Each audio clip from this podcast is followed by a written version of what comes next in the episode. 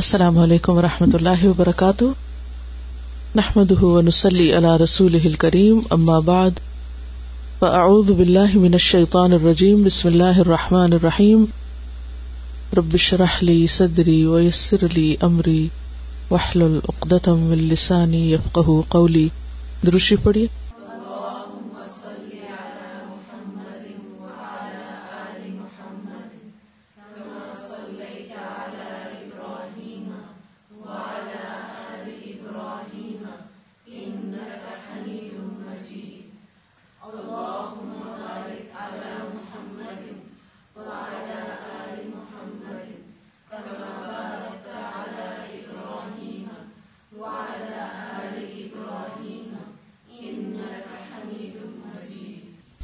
الغنا، غنا کا روٹ غین نون یا ہے۔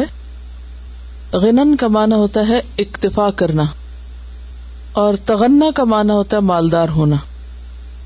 غنی کہتے ہیں اکتفا کرنے والے کو، تونگر مالدار، اور اس کی جمع اغنیا، اور استغنا کا معنی ہوتا ہے بے نیاز ہونا۔ قرآن مجید میں اغنا اور استغنا دونوں اس مادے سے استعمال ہوئے۔ اغنا کا معنی ہے غنی کیا، مالدار کیا، اور استغنا بے نیازی دکھائی، بے نیاز ہوا۔ اور یہاں پر لفظ استعمال ہوا ہے الغنا، تو غنا کے دونوں ہی معنی ہیں، دولت مندی بھی اور بے نیازی بھی، کیونکہ جس کے پاس دولت ہوتی ہے وہ کیا ہوتا ہے؟ بے نیاز، وہ عام طور پر دوسروں کا محتاج نہیں رہتا۔ تو غنا انسان کو دنیاوی معاملات میں لوگوں سے بعض اوقات غنی کر دیتی ہے۔ غنیت المرأہ عربی میں اس عورت کے لیے استعمال ہوتا ہے جو حسن و زیبائش کی وجہ سے آرائش سے بے نیاز ہو، یعنی وہ بذات خود اتنی خوبصورت ہو کہ اسے کسی میک اپ کی ضرورت نہ ہو۔ تو غنی وہ انسان کہ جس کے پاس اتنا ہو کہ اسے دوسروں کی ضرورت نہ ہو۔ لیکن اس باب میں دراصل دولت مندی کے معنوں میں نہیں بلکہ بے نیازی کے معنوں میں اس لفظ کا استعمال کیا گیا ہے۔ قال اللہ تعالی ومن کان غنیا فلیستعفف النساء، اللہ تعالیٰ کا ارشاد ہے یتیم کا جو سرپرست مالدار ہو وہ پرہیزگاری سے کام لے۔ سورۃ النساء میں جہاں یتیموں کے حقوق کا بیان ہے وہاں پر یہ آیت آتی ہے کہ یتیم وہ بچے جن کے باپ فوت ہو جائیں، جب وہ کسی اور رشتہ دار یا غیر رشتہ دار کی سرپرستی میں آئیں تو وہ سرپرست یا گارڈین اگر خود مالدار ہے، من کان غنیا فلیستعفف، تو اسے چاہیے کہ وہ یتیم کے مال میں سے کچھ نہ لے، یعنی جو خدمت وہ یتیم کی کر رہا ہے اس کا معاوضہ نہ لے بلکہ فی سبیل اللہ اس کی خدمت کرے۔ تو یہاں غنی کا لفظ دولت مند ہونے کے معنوں میں ہے۔ اسی طرح جمع کے صیغے میں یہ لفظ استعمال ہوا ہے سورۃ البقرہ دو سو تہتر میں، قال اللہ تعالی للفقراء الذین احصروا فی سبیل اللہ لا يستطيعون ضربا في الارض يحسبهم الجاهل اغنياء من التعفف۔ آیت پوری کر لیجئے کیونکہ آدھی آیت سے باب کا مفہوم نہیں نکلتا۔ للفقراء الذين احصروا في سبيل الله لا يستطيعون ضربا في الارض يحسبهم الجاهل اغنياء من التعفف تعرفهم بسيماهم لا يسألون الناس الحافا وما تنفقوا من خیر فإن اللہ بہ علیم۔ اس کا معنی کیا ہے؟ اللہ تعالیٰ کا ارشاد ہے خاص طور پر مدد کے مستحق وہ تنگ دست لوگ ہیں جو اللہ کے کام میں ایسے گھر گئے ہیں، مصروف ہو گئے ہیں کہ اپنی ذاتی کسب معاش کے لیے زمین میں کوئی دوڑ دھوپ نہیں کر سکتے، یعنی خود اپنی روزی کا بندوبست نہیں کر سکتے۔ یحسبہم الجاہل، جاہل سمجھتا ہے ان کے بارے میں اغنیاء کہ وہ غنی ہیں، دولت مند ہیں، من التعفف بے نیازی کی وجہ سے یا پاک دامنی اختیار کرنے کی وجہ سے، تعرفہم تم پہچان لوگے ان کو، بسیماہم، ان کے چہروں کے نشان سے، چہروں کی علامات سے. لا یسألون الناس الحافا، وہ نہیں لوگوں سے سوال کرتے پیچھے پڑ کے، لپٹ لپٹ کر. اور جو بھی تم خرچ کرو گے مال میں سے، پس بے شک اللہ اس کو خوب جاننے والا ہے. تو اس آیت میں بھی بنیادی طور پر اغنیا کا لفظ دولت مند کے معنی میں استعمال ہوا ہے. قال اللہ تعالی والذین اذا انفقوا لم یسرفوا ولم یقتروا وکان بین ذلک قواما، سورۃ الفرقان. اللہ تعالی کا ارشاد ہے، اور وہ جو خرچ کرتے ہیں تو نہ فضول خرچی کرتے ہیں اور نہ بخل، بلکہ ان کا خرچ دونوں انتہاؤں کے درمیان اعتدال پر قائم رہتا ہے. تو مراد اس سے یہ ہے کہ ایک مومن کے لیے نہ تو اسراف کا راستہ درست ہے اور نہ ہی بخل کا. اس کے لیے پسندیدہ کیا ہے؟ معتدل راستہ، درمیانہ راستہ. عام طور پر یہ لفظ چونکہ دولت مندی کے معنوں میں استعمال ہوتا ہے، تو یہاں پر ان آیات کو لانے کا مقصد کیا ہے؟ ان کا مقصد یہ ہے کہ ایک تو لفظ کی وضاحت ہو، اور دوسرے دولت کے استعمال کے بارے میں جو پسندیدہ رویہ ہے وہ سامنے آئے. جیسا کہ ہم سب جانتے ہیں کہ اللہ تعالیٰ نے انسان کو پیدا کیا اور اس کے لیے رزق کے سامان، سامان معیشت اور معاش دنیا میں رکھے، اور پھر کمانے اور کام کرنے اور محنت کرنے کو بھی پسندیدہ قرار دیا گیا. لیکن اس کے ساتھ ساتھ اعتدال کا راستہ پسندیدہ راستہ قرار پایا کہ انسان دنیا میں رہتے ہوئے اپنی ضروریات کو پوری کرنے کے لیے دوڑ دھوپ کرے، محنت کرے، لیکن اس معاملے میں وہ حد سے نہ بڑھے، دنیا کے حرص اور لالچ میں مبتلا نہ ہو. لالچ بری بلا ہے. لہذا اس مقصد کی وضاحت حدیث نمبر ایک سو پچاس کرتی ہے کہ ہمارا دین ہم سے کیا مطالبہ کرتا ہے، کہ دنیا میں رہتے ہوئے، مال و دولت کماتے ہوئے، مال و دولت کے مالک ہوتے ہوئے، اپنی دنیاوی ضروریات کے پورا کرتے ہوئے دلوں کی کیفیت اور اطمینان کس درجے کا ہونا چاہیے اور کیسا ہونا چاہیے، ایک مومن کی سوچ کیسی ہوتی ہے. عن ابی ہریرہ عن النبی صلی اللہ علیہ وسلم قال لیس الغنى عن کثرۃ العرض ولکن الغنى غنى النفس، رواہ البخاری، کتاب الرقاق. سیدنا ابو ہریرہ رضی اللہ عنہ سے روایت ہے کہ نبی کریم صلی اللہ علیہ وسلم نے فرمایا، تونگری یعنی مالداری یہ نہیں کہ سامان زیادہ ہو، بلکہ امیری، دولت مندی، تونگری یہ ہے کہ دل غنی ہو.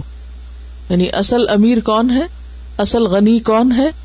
جس کا دل غنی ہے، جس کا دل یا جس کا نفس سیر ہو چکا ہے، جس کے اندر لالچ نہیں، جس کے اندر اطمینان ہے. لفظی وضاحت دیکھیے. ان ابی ہریرہ، ابو ہریرہ رضی اللہ عنہ سے روایت ہے، ان النبی، وہ نبی صلی اللہ علیہ وسلم سے روایت کرتے ہیں، قال، آپ نے فرمایا، لیس الغنى، نہیں ہے دولت مندی، دولت مند ہونا، مالدار ہونا، عن کثرت العرض، سامان کی کثرت سے. عرض کہتے ہیں سامان کو. کسی کی دولت مندی کا اظہار اس کے پاس سامان کی یعنی دنیاوی سامان کی ریل پیل یا کثرت سے نہیں ہوتا. عام طور پر کسی کے دولت مند ہونے کا معیار کیا ہوتا ہے؟ آپ کس کو دیکھ کر کہتے ہیں کہ یہ شخص دولت مند ہے؟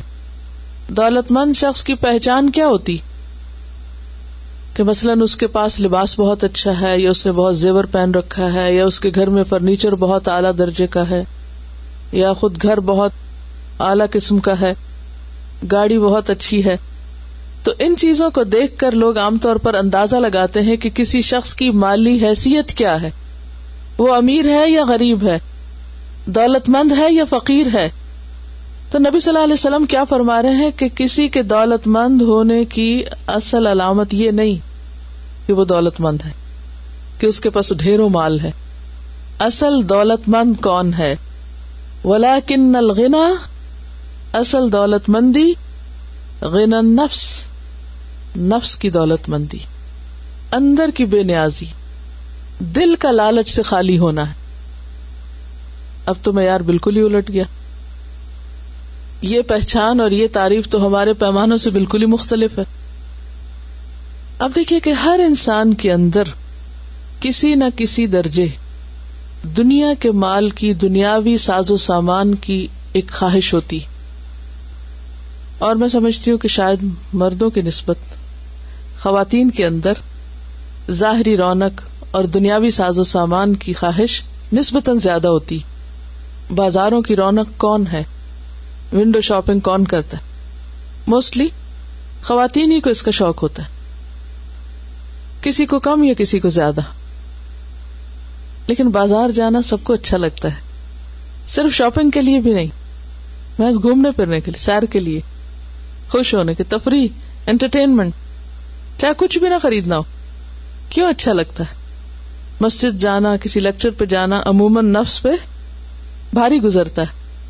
ہاں, ان لیکچرز پہ جانا بھی اچھا لگتا ہے جہاں کچھ دنیاوی ساز و سامان, کچھ سیل وغیرہ لگی ہوئی ہو, تو وہ بھی ایک ایڈڈ اٹریکشن ہو جاتی ہے, پھر یعنی دل کی خوشی کا سامان ہو جاتا ہے. یہ ویکنس ہے نا انسانوں کے اندر, ہے نا کمزوری. تو ہر شخص کسی نہ کسی درجے دنیا کے ساز و سامان سے ضرور دلچسپی رکھتا ہے, اور اس دلچسپی کی کوئی حد نہیں کہ کہیں پر جا کر انسان رک جائے اور یہ کہے کہ اب مجھے مزید کی ضرورت نہیں, چاہیے نہیں.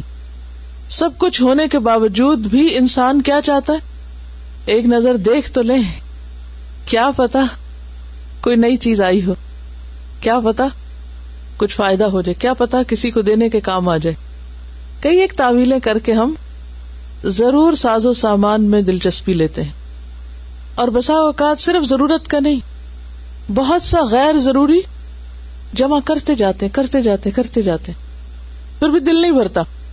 تو نبی صلی اللہ علیہ وسلم نے فرمایا, لیس الغنا عن کثرت العرض, دولت مندی سامان کی کثرت کا نام نہیں, کیونکہ وہ تو انسان کے اندر خلا باقی ہی رہتا ہے, جتنا بھی زیادہ ہو جائے, چاہے رکھنے کی جگہ نہ بھی ہو, چاہے سٹور میں ڈمپ کرتے جائیں, چاہے کونوں قدروں میں گھساتے جائیں. انسان یہ نہیں کہتا کہ میرے پاس بہت ہے, بہت کچھ ہے. یہ بہت کم لوگ ہیں جو یہ کہتے ہوئے سنائی دیں کہ اللہ کا دیا بہت کچھ, سبھی کچھ. اکثر لوگ کیا کہتے سنائی دیتے ہم؟ عموماً خواتین کے شکوے شکایات اپنے شوہروں سے, رشتہ داروں سے, دوستوں کے ساتھ کس قسم کا غم شیئر کیا جاتا رہتا ہے. کوئی گھر آ جائے تو اس کو کیا مسئلے بتائے جاتے ہیں, دیکھو فرنیچر کی حالت, دیکھو کارپیٹ کی حالت, دیکھو فلاں دیکھو فلاں.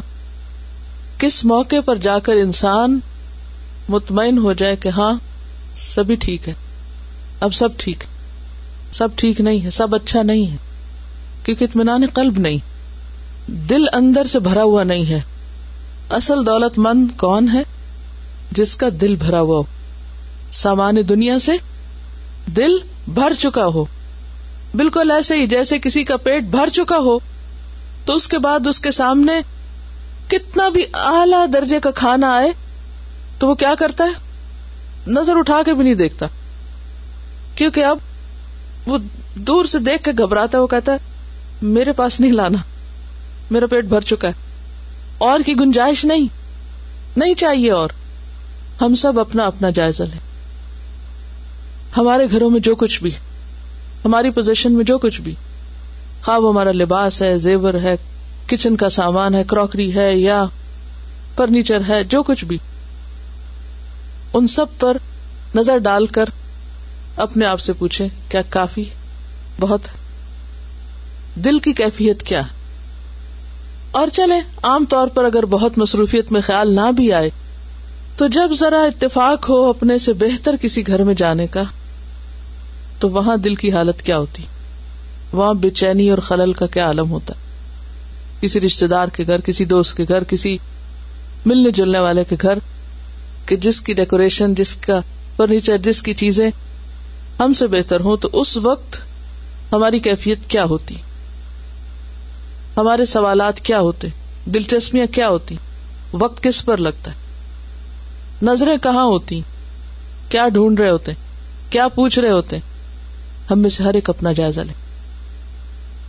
دنیا کی چیزوں کو لالچ بھری نگاہ سے دیکھنا, اور شوق سے دیکھنا اور دیکھتے چلے جانا اور بار بار دیکھنا اور ان کے پیچھے دوڑنا اور انہی کی تلاش میں رہنا، یہ سب کیا شو کرتا ہے، کیا دکھاتا ہے، کیا ظاہر کرتا ہے؟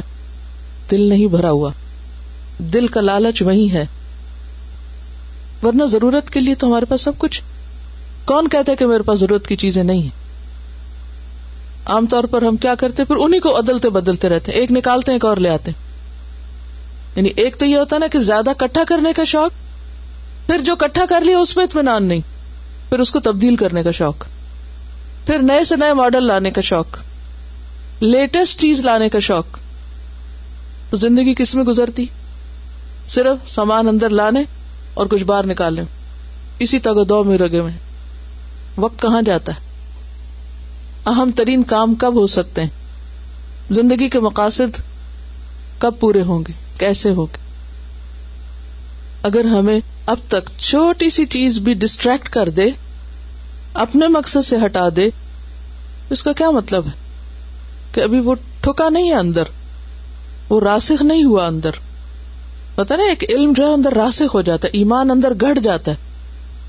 تو ہم میں سے ہر شخص اپنا اپنا جائزہ لے سکتا ہے کہ اس کے اندر کتنا غنا ہے، اندر کی دولت کس درجے کی۔ گھر بھرا ہوا بھی ہو لیکن دل فقیر ہو، اور انسان کے اندر کی بھوک نہ گئی ہو اور وہ لالچ ختم نہ ہوا ہو، تو پھر انسان کی کوئی حد اور لمٹ ہے ہی نہیں کہ کہیں جا کے وہ رکے، کہ کوئی اور اس کو بریک لگائے کہ بس کر دو، کیونکہ وہ چیز ہے کہ جو کسی کے روکنے سے نہیں رکتی جب تک اندر سے نہ اٹھے۔ ابو سعید خدری رضی اللہ تعالیٰ عنہ ایک حدیث روایت کرتے ہیں کہ نبی صلی اللہ علیہ وسلم نے فرمایا، تمہارے اوپر میں سب سے زیادہ اس سے ڈرتا ہوں کہ اللہ تمہارے اوپر زمین کی برکتیں نکال دے گا۔ یعنی اپنی امت کے بارے میں آپ کو کس بات کا ڈر تھا؟ کہ اللہ تم پر زمین کی برکتیں نکال دے گا، یعنی زمین بہت کچھ نکال دے گی اور بہت سے آرائش کے ساز و سامان تمہارے سامنے آئیں گے۔ پوچھا گیا، زمین کی برکتیں کیا ہیں؟ وہ کیا چیزیں ہیں جنہیں آپ زمین کی برکت کہہ رہے ہیں اور وہ ہمارے لیے نقصان دہ ہوں گے اور آپ ہمارے بارے میں ڈرتے ہیں اس سے؟ فرمایا، دنیا کی رونق۔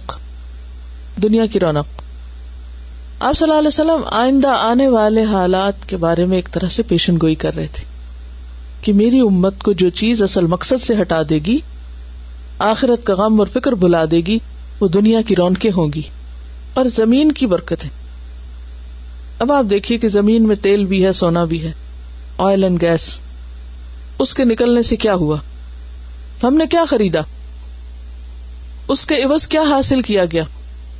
جن مسلمانوں کے پاس یہ سب کچھ دوسروں کی نسبت زیادہ ہے، وہ اس کے عوض کیا حاصل کر رہے ہیں، کیا لے رہے ہیں؟ ضروریات، مقاصد کی تکمیل، دنیا کی رونق۔ آپ نے اس فتنے سے ڈرایا کہ مجھے اس کا ڈر ہے تمہارے بارے میں۔ ہوتا کیا ہے؟ نمازیں بھی پڑھ لی جاتی ہیں، رمضان میں مسجدیں بھی آباد ہو جاتی ہیں، حج عمرے پہ بھی بے شمار مخلوق پہنچ جاتی، صدقہ خیرات بھی ہو جاتا ہے، لیکن امت وسط جس مقصد کے لیے اٹھائی گئی وہ مقصد پس پش چلا جاتا ہے۔ وَكَذَلِكَ جَعَلْنَاكُمْ أُمَّةً وَسَطًا لِتَكُونُوا شُهَدَاءَ عَلَى النَّاسِ وَيَكُونَ الرَّسُولُ عَلَيْكُمْ شَهِيدًا۔ اس کا احساس ہی نہیں، اس کی طرف توجہ ہی نہیں۔ ان مقاصد کے لیے ہمارے پیسے کا کتنے فیصد استعمال ہوتا ہے؟ ہم زیادہ سے زیادہ اگر کچھ صدقہ خیرات نکالتے بھی ہیں تو عموماً کیا ہوتا ہے؟ بس ایسے ہی جیسے آگ بجھانے کا کام ہوتا ہے نا۔ آگ بجھانا کیا ہوتا ہے؟ کہیں آگ لگ جاتی ہے تو پھر سارے مل کے وہاں پانی ڈال دیتے ہیں، یا اوپر کوئی چیز ڈال دیتے ہیں تو وہ آگ بجھ گئی، پھر ادھر لگ گئی تو تھوڑی ادھر ڈال دی، پھر ادھر لگ تو ادھر۔ امت مسلمہ یہ کر رہی ہے بس، کہیں کوئی طوفان آ گیا، کوئی زلزلہ آ گیا، کوئی مصیبت آ گئی، کہیں کوئی قحط پڑ گیا، تو مانگ تانگ کے ادھر ادھر لوگوں کو ہلا جلا کے تھوڑے سے پیسے اکٹھے کیے، وہاں ڈالے، وہ آگ بجھی اور اس کے بعد پھر بھول گئے سب۔ ان کی تربیت، تعلیم آخرت کے لیے اور اس کے بعد باقی دنیا کی، آخرت کی زندگی کے لیے ہم سب اس زمین کی برکت سے کیا فائدہ اٹھا رہے ہیں ہم سب جانتے ہیں۔ ہم نے کتنے ریسرچ سینٹر قائم کیے, کتنی یونیورسٹیاں بنائی, کتنے تعلیمی ادارے بنائے, اس سارے مال و دولت کے عوض کتنی کتابیں چھپتی ہیں. ہماری انرجیز کہاں لگ رہی, اس پیسے سے ہمارے کیا مقاصد پورے ہوتے ہیں؟ صرف ذاتی خواہشات, سیر و تفریح, عیش و عشرت, آرام, اور اس میں یہ نہیں ہوتا کہ واقعی کچھ حقیقی ضرورت ہوتی ہے.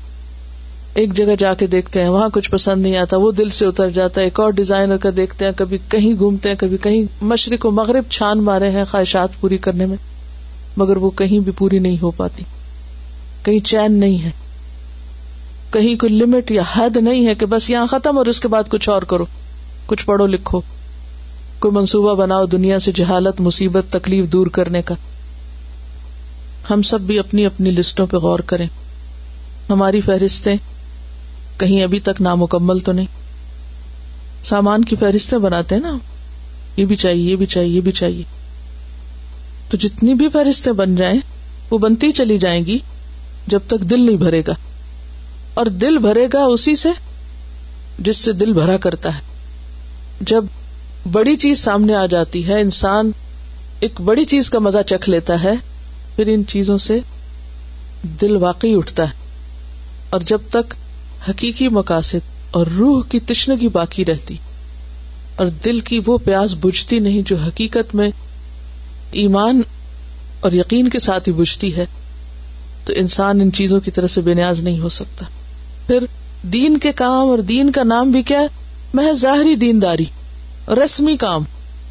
عام طور پر آپ نے دیکھا ہوگا کہ لوگ دین کی جو رسمی شکلیں ہیں نا, ان کی طرف پھر بھی توجہ کر لیتے ہیں, جو ریچولز ہوتے ہیں وہ پھر بھی ادا کر لیتے ہیں, جو مثلا ویکلی عبادت ہے یا منتھلی ہے یا اینول ہے یا کسی خاص موقع کی ہے, وہ کر لی, وہ خانہ پوری کر لی, اور اس کے بعد اپنی دنیا میں خوب مشغول ہو گئے. ہم سب کو اپنے اپنے احتساب کی ضرورت ہے, اپنا جائزہ لینے کی ضرورت ہے, کیونکہ دو چیزیں ساتھ نہیں چلتی, ایک کو دوسری پہ ترجیح دینی پڑتی ہے. اب دیکھیں کہ یہ سامان دنیا کیا ہے.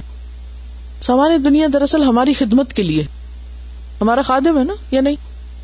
مثلا ایک قلم سے آپ لکھ رہے ہیں تو قلم کیا ہے؟ آپ کا خادم, آپ کی خدمت کر رہا ہے نا. آپ اپنی انگلی سے نہیں لکھ سکتے تھے, تو قلم نے آپ کی مدد کی, آپ کی خدمت کی. اسی طرح جوتے آپ کے خادم ہیں, آپ کو ان کو پہن کے چلتے ہیں. کپڑا آپ کا خادم ہے, آپ اس کو پہن کے کام کرتے ہیں. اسی طرح جتنے بھی یوٹینسلز ہیں, جو بھی چیزیں ہیں, آلات ہیں, یہ سب کیا ہے؟ خادم ہے. اور آقا کون ہے؟ آپ ہیں.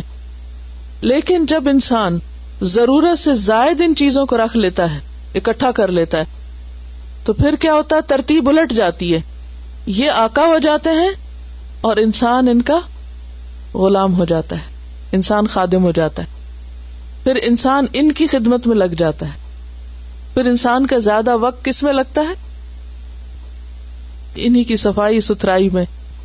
کبھی گھر کا خادم ہے, کبھی کچن کا خادم ہے, اور کبھی گاڑی کا خادم ہے. ضرورت کی حد تک تو ٹھیک ہے, لیکن اس سے آگے کہ جب آپ کی ساری انرجی, ساری توجہ, ساری طاقت, ہر چیز وہی چیزیں لے جائیں, اور جب عبادت کا وقت ہے, نماز کا وقت ہے, تو آپ کا خشوع خضوع جاتا رہے کہ اب آپ تھک چکے ہیں. جب روزے کا وقت آئے تو رکھنے کے قابل نہیں, جب آپ اور اسی طرح دین کے پڑھنے پڑھانے خدمت کا وقت آئے تو اس کے لیے بھی وقت نہیں, کیونکہ اب آپ کیا ہیں؟ غلام ہیں. دوسری چیزیں آپ کو رن کر رہی ہیں, وہ آپ کے اوپر آقا بنی ہوئی ہیں, آپ ان کو چھوڑ نہیں سکتے. اگر آپ نے ان کو چھوڑا تو وہ آپ کو لے دے کے بیٹھ جائیں گی. تو انسان اللہ کی عبادت اس وقت تک نہیں کر سکتا, یکسو نہیں ہو سکتا, جب تک اس کا دل ان چیزوں سے بھر نہ جائے. اور ان چیزوں سے خدمت تو لے مگر ان کا غلام بن کے نہ رہے. امام غزالی کا قول ہے کہ دنیا کی مثال گھوڑے کی طرح ہے, اگر آپ اس پر قابو پا لیں تو آپ اس پہ سواری کر سکتے ہیں, تو بڑے بڑے فاصلے آپ کے لیے آسانی سے طے کر دے گا. لیکن اگر گھوڑا سرکش ہو جائے اور وہ آپ پہ قابو پا لے تو وہاں جا گرائے گا جہاں سے ہلاکت کے سوا کچھ بھی حاصل نہیں. انسان دنیا کے ساز و سامان میں اس قدر منہمک ہوتا ہے اور اتنی محنت کرتا ہے اس پر, اور اتنا اتنا اس کو سجاتا بناتا ہے کہ وہ سمجھتے شاید ہمیشہ اسی میں رہے گا. اللہ سبحانہ وتعالیٰ نے قوم عاد کو کہا تھا اتبنون بکل ریع آیۃ تعبثون وتتخذون مصانع لعلکم تخلدون. اور اسی طرح قوم سمود کو کیا فرمایا اتترکون فیما ہاہنا آمنین فی جنات وعیون وزروع ونخل طلعها ہضیم وتنحتون من الجبال بیوتا فارہین فاتقوا اللہ وأطیعون ولا تطیعوا امر المسرفین. کیا تم ان نعمتوں میں ان چیزوں میں اسی طرح امن کے ساتھ چھوڑ دیے جاؤ گے باغوں اور چشموں میں, کھیتیوں اور کھجور کے درختوں میں جن کے خوشے پکے ہوئے ہیں, اور تم گھر لیتے ہو پہاڑوں میں سے گھر امن کے ساتھ رہنے والے. پس اللہ سے ڈرو اور میری اطاعت کرو. پیغمبروں کی اصل غنا کی دلیل تو یہی ہے کہ ہر پیغمبر نے یہی کہا کہ وما اسألکم علیہ من اجر ان اجری الا علی رب العالمین. قوم فرعون کو ڈبونے کے لیے جب اللہ سبحانہ وتعالیٰ نے گھروں سے نکالا تو فرمایا کہ فأخرجناہم من جنات وعیون وکنوز ومقام کریم. اگر انسان کو یہ یاد رہے کہ ان سب چیزوں کا وارث تو کوئی اور ہی بن جائے گا ہمارے بعد, اور ہمارا اصل گھر آخرت ہے جس کو ہم بھولے ہوئے ہیں, تو شاید کچھ اصلاح ہو جائے. عام طور پر کیا ہوتا ہے کہ انسان دوسروں کو دکھاوے کے لیے, بعض اوقات دوسروں سے تعریف چاہنے کے لیے, وہ حب جاہ کا جو اندر ایک ویکنس ہوتی ہے انسان کے کہ دوسروں کے مقابلے میں اہمیت حاصل کر لے, اور پھر انسان ایک مقابلہ بازی کی کیفیت میں آ جاتا ہے اور پھر اس کی کوئی حد نہیں ہوتی. پھر وہ ظاہر اگر آپ مقابلہ کرتے ہیں تو دوسرے بھی کریں گے, آپ ان سے اور وہ آپ سے آگے بڑھتے رہے, اور یوں انسان صرف دنیا کی دوڑ میں لگ کے رہ جاتا ہے. خود احتسابی کا عمل جاری رہنا چاہیے. اگر ہم اپنا ایک معیار بنا لینا کہ کس چیز کو میں حاصل کرنے جا رہی ہوں اور اس کے حاصل کرنے میں کھو کیا رہی ہوں, کیا ملے گا اور کیا جائے گا, تو بہت واضح معیار سامنے آ جاتا ہے. جب بھی مجھے کچھ اور لینا ہوتا ہے یا کچھ ایسی چیز ہوتی ہے تو میں ہمیشہ سوچتی ہوں کس کی قیمت پر, اور قیمت سے مراد میری مال نہیں ہوتا, میرا وقت ہوتا ہے. کس قیمت پر یہ لوں گی, کس قیمت پر اس کو سنبھالوں گی, کس قیمت پر اس کو اٹھاؤں گی اور رکھوں گی. بہت بھاری قیمت دینی پڑے گی صرف ایک ایکسٹرا چیز کے زیادہ ہونے سے. السلام علیکم. فرائیڈے کو ہمارے ساتھ ایسے ہوا کہ ہم ایسے نماز پڑھی, قرآن پڑھا, تو اچانک ایسے جیسے دھماکہ ہوا ہے. تو یقین کریں کہ اس دن میں کپڑے کافی نکال رہی تھی کہ میں کچھ ڈونیٹ کر دوں, تو پہلے دھماکہ ہوا, پھر اس کے بعد پھر آواز آئی, تو میں نے باہر بالکونی میں جا کے دیکھا تو نیچے لوگوں نے اشارہ کیا کہ نیچے اتر آئے آپ نا. اتنے میں دیکھا کہ باہر بالکل ڈارک ہو گیا ہوا تھا کہ کچھ نظر نہیں تھا آ رہا ہوں وہاں پہ, اور میں اکیلی تھی گھر میں اس وقت. تو اتنی بدبو, اتنی سمیل, اتنی زیادہ سمیل تھی کہ باہر نکلنا مشکل ہو رہا تھا, اور ہر طرف جو تھی پولیس ہی پولیس نظر آ رہی تھی وہاں پہ نا. تو نظر کچھ نہیں تھا آ رہا, میں دیوار پکڑی, میں نے کہ نکلتی ہوں, لیکن مجھے اپنا کم خیال تھا. میرے نیبر میں چھوٹے چھوٹے بچے تھے اپنی کمیونٹی کے, میں ان کے پاس گئی پکڑ پکڑ کے دیوار کو, تو ان سے میں نے جا کے کہا کہ آپ لوگ نیچے چلے. وہ کہنے لگی کہ ہم کیسے جائیں.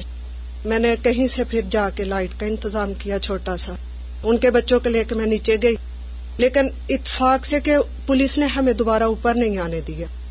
ہر چیز یعنی زیور, مال, جس پاسپورٹ کے لیے ہم چار پانچ سال سے جو ہے یہاں اپنی مشکلیں کاٹ رہے تھے, سب کچھ اوپر تھا. چار پانچ گھنٹے کے بعد پولیس نے اجازت دی کہ دس منٹ میں جو ضروری سامان ہے آپ لوگوں کا وہ لے آئیں, باقی جو ہے وہیں رہنے دیں. دس پندرہ منٹ میں ہم لوگوں نے صرف کیا لیا, ایک ایک سوٹ وہاں سے, اور جو ضروری بہت ضروری چیز تھی کہ اس کے بغیر ہم نہیں رہ سکتے, وہ لے کے ہم نیچے آ گئے, اور ابھی تک ہم وہاں بلڈنگ میں نہیں پہنچے. اس دن مجھے پھر اتنا احساس ہوا کہ یہ انسان کی وقت اور یہ چیزوں کی وقت ہے کہ ہم وہاں سے کچھ بھی نہیں کچھ بھی نہیں لے سک رہے. زیور, کپڑا, ہر چیز وہاں پہ ہے, اور ان چیزوں کی کیا ویلیو ہے جس کے لیے ہم مر رہے تھے وہاں پہ. یعنی اتنا بھی نہیں کہ ہم کپڑے بھی جو ہے بھابھی سے میں لے کے اپنا یہ پہن کے آئی ہوں. دو دن سے پھر میں اسکول بھی نہیں آئی اسی وجہ سے کہ شاید وہاں ٹھیک ہو جائے بلڈنگ تو چلے جائے, لیکن نہیں کہ وہاں ابھی تک کوئی انتظام نہیں. اور یہ ہماری ویلیو ہے جس کے لیے ہم اتنا دن رات جھوٹ بھی بول لیتے ہیں, سارا کچھ کرتے ہیں, لیکن کچھ بھی نہیں وہاں پہ. یہ تو صرف دنیا کا ایک واقعہ ہے نا کہ آپ کو مہلت مل گئی کہ ٹھہر کے تھوڑی دیر کے بعد آپ اتر آئے، دس منٹ پھر جانے کا موقع مل گیا.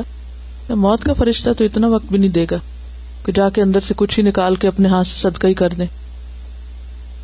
اور کتنی چیزیں ہمارے لیے فتنہ بن جاتی ہیں نا کہ چھوٹی چھوٹی چیزیں ہم کس طرح سمیٹتے رہتے ہیں. مثلا گراج سیل کے چھوٹے چھوٹے پوسٹر ہوتے ہیں، وہ ہماری توجہ کھینچ لیتے ہیں، کچھ نہ چاہتے ہوئے بھی ہم پہنچ جاتے ہیں. کتنا پرائم ٹائم ہوتا ہے سیٹرڈے سنڈے کا، جس میں ہم کتنی کتابیں پڑھ سکتے ہیں، اس وقت کو ہم کس میں گزار دیتے ہیں، کیا ڈھونڈنے اور کیا کرنے میں. کبھی سوچیں واقعی ہماری ضرورت ہے اور شدید ضرورت ہے، اور اس چیز کے بغیر ہمارا گزارا کوئی نہیں ہو رہا، پھر تو ہم قدم نکالیں. ورنہ پھر سوچیں کس قیمت پر کیا لینے جا رہے ہیں، کیا چھوڑ کے جا رہے ہیں، اور کس چیز کے پیچھے جا رہے ہیں. اور یہ جو بات ہے نا کہ سامان کی کثرت سے دل نہیں غنی ہوتا، آپ مالدار نہیں ہوتے. اور آپ نے کئی دفعہ تجربہ کیا ہوگا کہ جن لوگوں کے گھر بھرے ہوئے ہوتے ہیں ڈیکوریشن پیسز سے، ان کے دل کتنے چھوٹے ہوتے ہیں، کتنے چھوٹے ہوتے ہیں. کسی کا آنا ان سے برداشت نہیں ہوتا، کوئی بچہ ان کو اچھا نہیں لگتا، کوئی ان کے گھر آ جائے تو ان کی جان بن جاتی ہے، اور چھوٹی چھوٹی باتوں پہ وہ مزاج خراب کر لیتے ہیں. اپنا بچوں اپنوں کو لڑنا جھگڑنا شروع کر دیں گے، شوہر سے بد مزاج ہو جائیں گے، مہمانوں کے جانے کے بعد ان کے بارے میں طرح طرح کی باتیں بنائیں گے کہ یہ کرائے عمل پہ پانی پھیر کے رکھ دیں گے، کیونکہ انسانوں سے زیادہ وہ ٹھیکریاں قیمتی ہو جاتی ہیں. پھر السلام علیکم ورحمۃ اللہ وبرکاتہ. کچھ عرصے پہلے ہم نے ٹی وی پہ پروگرام دیکھا تھا، بلکہ کافی عرصہ ہو گیا، ہو سکتا ہے کچھ ہم بھول بھی گئے ہوں. تو اس میں انہوں نے یہ بتایا تھا کہ انسان جو ہے زمین کی گریوٹی سے جو بیلنس کرتا ہے، تو اس میں اس کا نائنٹی نائن پرسینٹ دماغ یوز ہوتا ہے، اور صرف ون پرسینٹ جو رہ جاتا ہے اس سے وہ باقی کام کرتا ہے. تو اس میں انہوں نے یہ بھی ریسرچ کی تھی کہ اگر پانی میں جاتے ہیں اور اس میں سوچ بچار کرتے ہیں تو جو گریوٹی ہے اس کا اثر بہت کم ہو جاتا ہے، اس صلاحیتیں بہت زیادہ بڑھ جاتی ہیں. اور اس کے علاوہ انہوں نے اس میں یہ بھی بتایا تھا کہ اگر گھر میں سامان بہت زیادہ ہو تو اس سے کانسنٹریشن میں بہت فرق پڑتا ہے، کیونکہ آپ بیلنس کر رہے ہوتے ہیں، جگہ بنا رہے ہوتے ہیں، تو اس سے آپ کی ذہنی صلاحیتیں متاثر ہوتی ہیں. اس میں یہ تھا کہ جب آپ پانی میں جاتے ہیں تو گریوٹی کا اثر کم ہو جاتا ہے، کیونکہ سوئمنگ کرتے ہیں جب آپ، تو اگر آپ لوگوں نے کی ہو تو بہت ریلیکس فیل کرتے ہیں. اسی طرح اگر جیسے جو سامان ہوتا ہے ڈائیو کرنے کا، نیچے جانے کا، وہ پہن کے اگر جائے تو اس سے بھی ذہن آزاد ہو جاتا ہے، اور پھر آپ زیادہ سوچ سکتے ہیں، زیادہ اچھا سوچ سکتے ہیں. اسی لیے آپ دیکھیں کہ کھلے میدان میں جائیں، باغ میں جائیں، دور جگہوں پہ نکل جائیں، شہر اور آبادی سے دور چلے جائیں، تو وہاں بھی آپ کی سوچ کا عمل کہیں زیادہ بہترین ہو جاتا ہے. یہ جو غنا کی کیفیت ہے، یہ دراصل اللہ کا قرب عطا کرتی ہے بندے کو. دنیا کے سامان بیریئر ہیں، بھاری زیور بیریئر ہے، بھاری لباس بیریئر ہے، اسی طرح آس پاس کے ماحول میں بھاری چیزیں ایک بیریئر ہیں. جب انسان کی روحانیت میں خلل آتا ہے، سوچ میں خلل آتا ہے، تو عبادت کا لطف اور عبادت میں یکسوئی ہو نہیں سکتی. تو حدیث میں آتا ہے کہ ان اللہ یحب العبد التقی الغنی الخفی، اللہ محبت رکھتا ہے اس بندے سے جو متقی ہو، غنا رکھتا ہو، جو چھپ کے رہنا پسند کرے. کیونکہ جب انسان کے اندر ہرس نہیں ہوتی تو پھر وہ زائد ضرورت چیزوں کو روک کر نہیں رکھتا، بلکہ وہ کیا کرتا ہے، اسے دوسرے ضرورت مند بندوں کی طرف لوٹا دیتا ہے. اب جب آپ اللہ کی مخلوق پر مہربانی کرتے ہیں تو نتیجہ کیا ہوتا ہے، اللہ کی محبت پاتے ہیں. جب آپ کا دل میں ایک خاص قسم کا اطمینان ہوتا ہے، مال کی ہرس اور لالچ نہیں ہوتی، اور اللہ تو سب سے زیادہ دلوں کا حال جانتا ہے. تو جو بندہ دنیا سے زہد رکھتا ہے، دنیا سے بے نیازی رکھتا ہے، یقیناً اللہ کا محبوب ہو جاتا ہے. جیسے ایک اور حدیث میں آتا ہے نا کہ ازہد فی الدنیا یحبک اللہ، جو دنیا میں ہے اس سے زہد اختیار کرو تو اللہ تم سے محبت کرے گا. کیونکہ دنیا کی محبت بہت سی برائیوں کی جڑ ہے، بہت سی خرابیوں اور بہت سا شر نکلتا ہی اس سے. جیسے پیچھے بھی ہم پڑھ چکے نا کہ ہرس سے کتنی جڑیں نکلتی ہیں خرابیوں کی، بے شمار قسم کی برائیاں پھیلتی ہیں.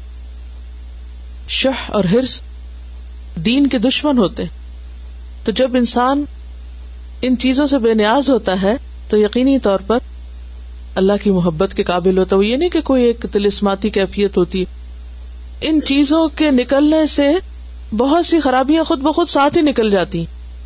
بعض اوقات ایسا تھا نا جب آپ کسی ایک چیز کی جڑ نکال دیتے ہیں تو اس کے ساتھ جتنی بھی خرابی ہوتی وہ ساری باہر آ جاتی. تو جب یہ شح اور حرص اور بخل اندر سے نکلتا ہے اور دنیا سے بے رغبتی آتی ہے تو بہت سی اخلاقی خرابیاں بھی ساتھ ہی رخصت ہو جاتی ہیں.